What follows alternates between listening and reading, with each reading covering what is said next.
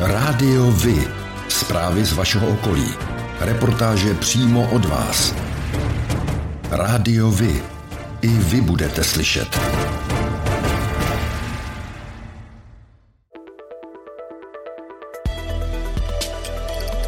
Rádio Vy. Stanice města Příbram.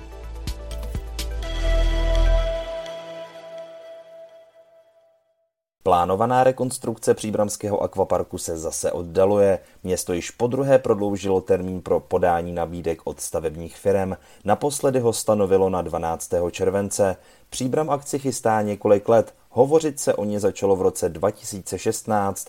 Od té doby se akvapark nedočkal žádné významné investice a hlavně technické zázemí už je dávno za hranicí životnosti. Jak to nyní s rekonstrukcí vypadá, nám poví Bára. Cena by podle posledních informací neměla překročit 350 milionů korun bez DPH. Loni na podzim radnice uváděla, že chce na jaře vybrat zhotovitele a v létě stavět. Město v květnu 2020 zastavilo práce na přípravě rekonstrukce v nejrozsáhlejší variantě. Projekt podle konvalinky příliš nabobtnal a cena by přesáhla půl miliardy korun. Co tomu říká opozice, zjišťoval kolega Petr. Podle Švendy je ale příprava projektu pomalá. Současné vedení města údajně nejdřív rok a půl tápalo, pak ztratilo odvahu a projekt mezi tím nabobtnal. Jak rostly ceny prací ve stavebnictví, tak se rozhodli jej zredukovat. Bohužel o třetinu menší projekt je dnes možná za větší peníze než ten tehdejší v roce 2018, míní bývalý místostarosta, který měl ve své době realizaci rekonstrukce ve své kompetenci. Partnerem této epizody je společnost AVCZ, odpadové hospodářství. AV je profesionální partner v odpadovém hospodářství. Poskytuje úplnou péči služeb pro města, podnikatele a průmyslové podniky v celé České republice i v Evropě. AV je stabilní společnost s technologickým zázemím a lidským know-how. Věří, že čistá budoucnost začíná každý den. Od středy 1. června se snížila spotřební daň na benzín a naftu o 1 korunu a 50 haléřů. Řidiči by na benzínových stanicích měli oproti předchozímu dnu tankovat až o korunu 80 levnější paliva, slibuje ministerstvo financí na svém twitterovém profilu. Některé benzínky na změnu reagovaly již první den, někde se cena nepohla. K 31. květnu se průměrná cena na středočeských čerpacích stanicích zastavila na hranici 46 korun a a 88 haléřů za litr naturálu 90, no a 46 korun a 69 haléřů za litr nafty. Za poslední týden benzín podražil o 64 a nafta o 11 haléřů. My budeme pečlivě sledovat, zda se snížení spotřební daně promítne do ceny přímo u vás. Pro srovnání je možno podotknout, že v sousedním Německu se po snížení daní, které proběhlo ke stejnému datu, litr benzínu prodával o 35 centů levněji. V přepočtu tedy úspora dosáhla zhruba 8 korun a 70 halířů na 1 litr. Voda ve sledovaných středočeských přírodních koupalištích má po prvním hodnocení středočeských hygieniků věčnou výbornou kvalitu. Odebrali vzorky téměř na všech místech, voda je všude vhodná ke koupání, převážně je hodnocená stupněm 1. Stupeň 2, tedy jen mírně zhoršená kvalita, byl zjištěn v písníku Bakov nad Jezerou na Mladoboleslavsku a v Pilském rybníku na Příbramsku. Velká část koupaliště ale zatím mimo provoz. Koupací sezona začala oficiálně v pondělí 30. května. Plánovaná rekonstrukce budovy bývalých rudných dolů na náměstí Tomáše Garika Masaryka v Příbrami se komplikuje. Město chtělo začít opravu střechy, protože do památkově chráněné budovy zatéká a krytina i kovy jsou napadené dřevokaznou houbou. Připravený projekt za 12,5 milionu korun se však nelíbí památkářům a město ho musí předělat. Proč? To vysvětluje starosta Jan Konvalinka. My máme všechno připraveno pro to, víme, jak to chceme udělat, je to navrženo, naprojektováno a památkáři nám řekli, že ne, že tak to ne, že je zapotřebí užít nějakých dobových metod a ještě ke všemu, že ten postup oprav budou oni korigovat na základě aktuální situace. Což e, člověk znalý, alespoň trochu znalý toho, jak se soutěží zakázky, tak se chytá za hlavu. Pozdně empírová stavba bývalých rudných dolů pochází z roku 1846. Až do roku 2006 sloužila potřebám báňské zprávy a vedení důlních podniků. Z jejího balkonu byl v roce 1918 slavnostně oznámen vznik Československa. Podle konvalinky jde o jednu z nejhodnotnějších budov v Příbrami. V Příbrami končí k 31. říjnu ředitelé dvou příspěvkových organizací, technických služeb a Centra sociálních a zdravotních služeb. Dosavadní šéf technických služeb Pavel Mácha odchází do důchodu, ředitel Centra sociálních a zdravotních služeb Tomáš Cipra rezignuje kvůli pracovnímu vytížení v souběhu se studiem. Město zatím připravuje výběrové řízení jen na šéfa technických služeb. Do druhé pozice se vrátí starosta Jan Konvalinka, pokud se mu na podzim nepodaří obhájit funkci. Příbramský výrobce koupelnového vybavení Ravak byl předminulý týden rozdělen. Důvodem jsou neschody mezi zakladatelskými rodinami Vařeků a Krejzů. Jádrový biznis podniku, tedy značku Ravak, její provoz a výrobu koupelnového nábytku si ponechá rodina Krejzových. Vedlejší biznis, zejména nemovitosti a dodatečné finanční vypořádání v objemu středně vysokých stovek milionů korun, náleží rodině Vařekových, uvedl server info.cz. Podle odhadu specializované agentury činí hodnota vydělaných forem přibližně 750 milionů korun. Podle serveru se vztahy rodin zkomplikovaly po smrti jednoho ze zakladatelů firmy Jindřicha Vařeky staršího v roce 2018. Hlavním důvodem pro rozdělení byla podle Jindřicha Vařeky mladšího rozdílná preference při vymáhání pohledávek vůči společnosti Oleo Chemical. Začátkem května si příbramští policisté počíhali na řidiče, kteří řídili pod vlivem návykových látek. Zkontrolováno bylo na 200 aut a zjištěno celkem 11 přestupků. Z toho bylo 7 řidičů pod vlivem alkoholu, jeden pod vlivem drog a dva šoféři nebyli připoutáni bezpečnostním pásem. V sobotu 4. června se slavnostně, tak jako každý rok, otevře Fabianova naučná stezka, která vede obcemi podbrdského regionu. Sraz je v 11 hodin u Pelského rybníka v Bohutíně. Trasu je možné absolvovat nejlépe na kole. Cestou bude zastavení na občerstvení a závěrečné vyhodnocení proběhne na Plzeňce v Bohutíně.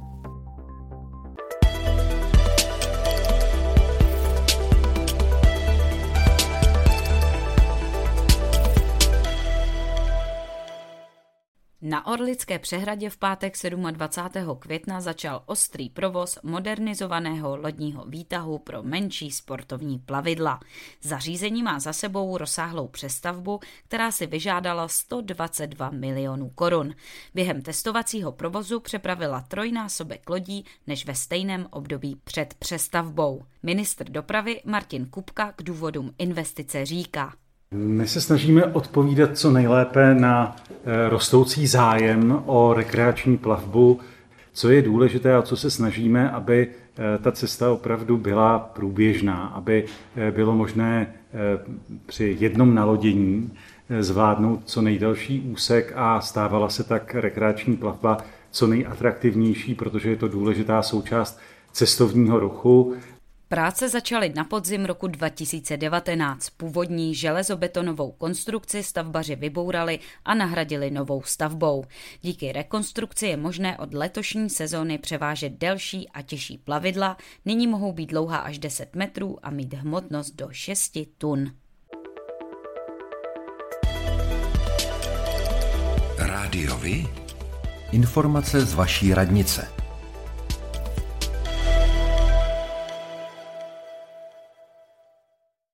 Na základě rozhodnutí krizového štábu středočeského kraje ukončilo dne 22. května letošního roku k 15. hodině odpolední provoz Krajské asistenční centrum pro pomoc Ukrajině v Příbrami.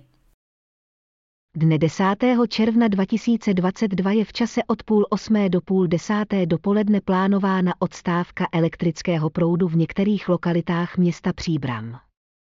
Bližší informace najdete na našem portálu nebo přímo na webových stránkách Čes Distribuce. Dne 14. června 2022 je v čase od půl osmé do půl jedné hodiny odpoledne plánována odstávka elektrického proudu v některých lokalitách města Příbram. Bližší informace najdete na našem portálu nebo přímo na webových stránkách Čes Distribuce.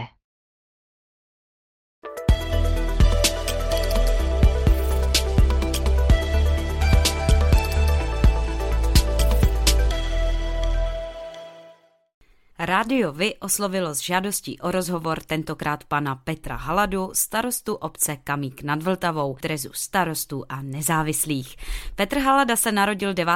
června 1962, tedy v těchto dnech slaví 60. narozeniny. Připojujeme se ke gratulantům. Po studiích pracoval Petr Halada jako učitel a pedagog volného času. Od roku 1998 je starostou obce Kamík nad Vltavou. Ve funkci získali on i vesnice řadu ocenění. Je předsedou krajského schromáždění starostů Združení místních samozpráv České republiky Středočeského kraje. Během jeho působení na pozici starosty se v obci podařilo realizovat desítky projektů v celkové hodnotě přes 350 milionů korun. Petr Halada se ve volném čase věnuje práci pro občany, ochotnickému divadlu, již 35 let táborům pro děti a cestování. A teď již k otázkám. Jak jste spokojen s vlastním výkonem mandátu? Podařilo se vám naplnit alespoň část toho, s čím jste do voleb šel? V zásadě ano, protože e, většina těch cílů, které jsme si nastavili v zastupitelstvu, tak e, se podařila splnit. U nás to není o tom, že rozhoduje jeden, ale my se vždycky kolektivně domlouváme nad tím, co v obci budeme dělat, takže ty cíle se dařilo plnit a skoro máme splněno úplně všechno. Ale vždycky to záleží na penězích. Co se v tomto volebním období ve vašem městě nebo obci povedlo? No a co naopak považujete za neúspěch či chybu? Tak největší úspěch bylo do končení sociálních bytů a komunitního centra. Eh, myslím si, že opravdu to jsou velmi důležité stavby, které v obci byly realizovány. Co se nepovedlo naopak je rekonstrukce některých silnic a to z důvodu finančních prostředků, takže doufám, že se to povede v tom dalším volebním období a že ty komunikace budou už konečně takové, jaké mají Setkal jste se ve své práci s korupcí a klientelismem a jak jste na podobné nešvary reagoval? No tak eh, já dělám starostu 24. rok, což není zrovna málo. A můžu vám říct, že za tu dobu jsem se s korupcí nesetkal. Nikdo mi žádný úplatek nenabídl a já jsem nikomu žádnou výhodu ani úplatek také nenabízel, protože mě se to úplně bytostně lidsky příčí to je jedna věc. A jak bych na to reagoval? Velmi negativně. To znamená, že bych opravdu jednak toho člověka vykázal ze své místnosti, kde by mi něco takového nabízel a případně reagoval i jiným způsobem, třeba i oznámení na policii. Plánujete svůj mandát na podzim obhajovat a budete znovu kandidovat? S jakou ambicí? No, velmi jsem to zvažoval, protože, jak už jsem říkal, tak toho starostu dělám dost dlouho a e, velmi jsem zvažoval, jestli znovu kandidovat. Nakonec jsme se s panem místostarostou, se kterým celé to funkční období táhnu, dohodli, že bychom ještě zkusili jednou kandidovat, ale rozhodně to bude naposledy. Nyní je prostor vzkázat něco vašim občanům. To, co já bych rád sdělil svým občanům, je to, že jednak se mi s nimi dobře spolupracuje, protože jsou to vesměs lidé aktivní a lidé, kteří mají uh, jakoby chutí něco v té obci udělat. Takže uh, já jsem jedině rád, že takovéhle lidi ve své obci máme a budu se těšit na další spolupráci na třeba dalších akcích, které budou jak občané, tak radnice pořádat. Pane starosto, děkujeme mnohokrát za vaše odpovědi a přejeme k vašim narozeninám vše dobré a hodně úspěchů. Sport.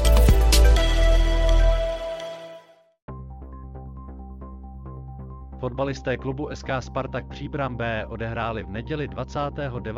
května 2022 zápas 26. kola okresního přeboru. Soupeřem jim byli hráči klubu TJ Sokol Počepice. Zápas lépe skončil pro hráče klubu SK Spartak Příbram B, kteří zvítězili 4-3 po penaltových kopech. O tom, jak hrála Sparta se Slaví, se dozvíte všude. Ale o tom, jak hráli mladší žáci právě z vaší obce, málo kde. Chceme nabídnout sportovní spravodajství přímo od vás, z vašeho města, z vaší obce, z vašeho klubu. Pokud v takovém klubu působíte, budeme rádi, pokud nám spravodajství právě z něj pomůžete tvořit. A nemusí to být jen fotbal. Rádi zveřejníme zprávy i z vysloveně menšinových sportů a aktivit. I vy můžete být slyšet.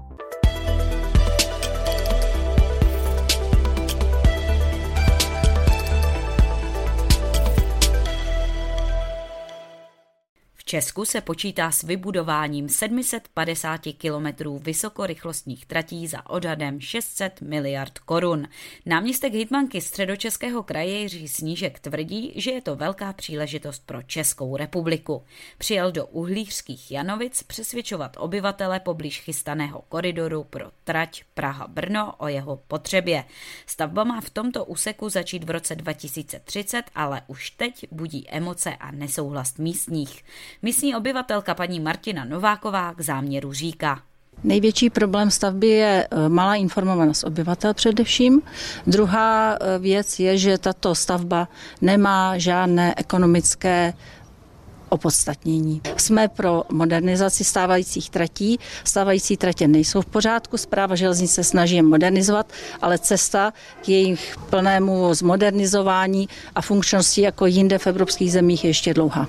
A co na argumenty protistrany říká sám náměstek hejtmanky Jiří Snížek? Středočeský kraj, v něm žije milion 400 tisíc lidí, takže není možné se úplně bavit se všemi, je potřeba přihlášet k tomu veřejnému zájmu, ten veřejný zájem hledat. Popřejeme tedy panu náměstkovi, aby nějaký ten veřejný zájem skutečně našel. O dětech s dětmi pro děti. Přijďte si 5. června s dětmi zatančit na minidisko do nově zrekonstruovaného junior klubu v Příbrami. Co vás čeká? Různé hry, tanečky, animátoři. Prostě fajn disko.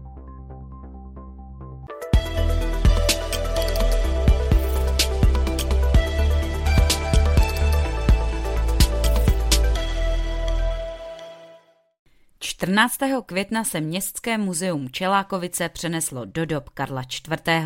K vidění byla nejstarší měšťanská městská kniha, založená právě v dobách Karla IV., dobové pokrmy, scénické čtení i středověké modní přehlídky. S nápadem na pořádání dne Karla IV. přišel starosta Čelákovic Josef Pátek.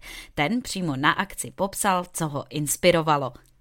Den Karla IV. vznikl v roce 2021 v září v Budapešti, kdy já jsem měl tu čest reprezentovat naše město na ambasádě České republiky v Budapešti u příležitosti prezentace středočeského kraje a tam byly vystaveny právě eh, koruny eh, svatováclavská a císařská. A jelikož já mám Karla IV. velmi rád, tak jsem si říkal, je, to by bylo krásné, kdyby jsme ty koruny vystavili v Čelákovicích našim občanům. A tak jsem tam vlastně domluvil přímo na místě s paní hejtmankou vlastně zápůjčku. Je to možná i poprvé, co se vůbec eh, takhle klenoty zapůjčovaly mimo galerii středočeského kraje. A tak vlastně vznikl nápad uspořádat Den Karla IV. Vysoká náštěvnost akce a následné kladné ohlasy přesvědčili pořadatele, že se pokusí příští rok Den Karla IV. zopakovat. Rádiovi kalendář akcí.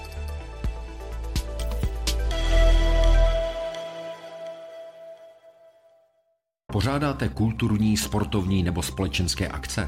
U nás máte možnost dát o nich vědět. Zveřejnění pozvánky v našem kalendáři je zcela zdarma. Máme zkušenosti s pořádáním kulturních akcí a dlouhodobě se v tomto prostředí profesionálně pohybujeme. Rádi tak společně s vámi najdeme cestu k co největšímu zviditelnění vašich kulturních a společenských akcí. I vy můžete být slyšet.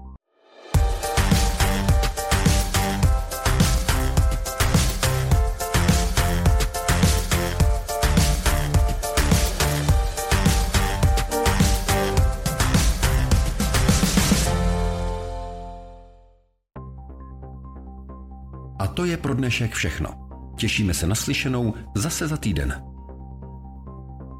Děkujeme za váš zájem a věříme, že nás budete nejen poslouchat, ale že se k rádiu vy aktivně přidáte.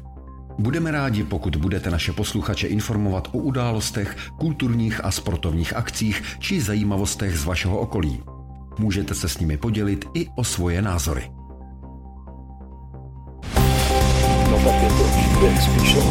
Rádio Vy. I vy můžete být slyšet.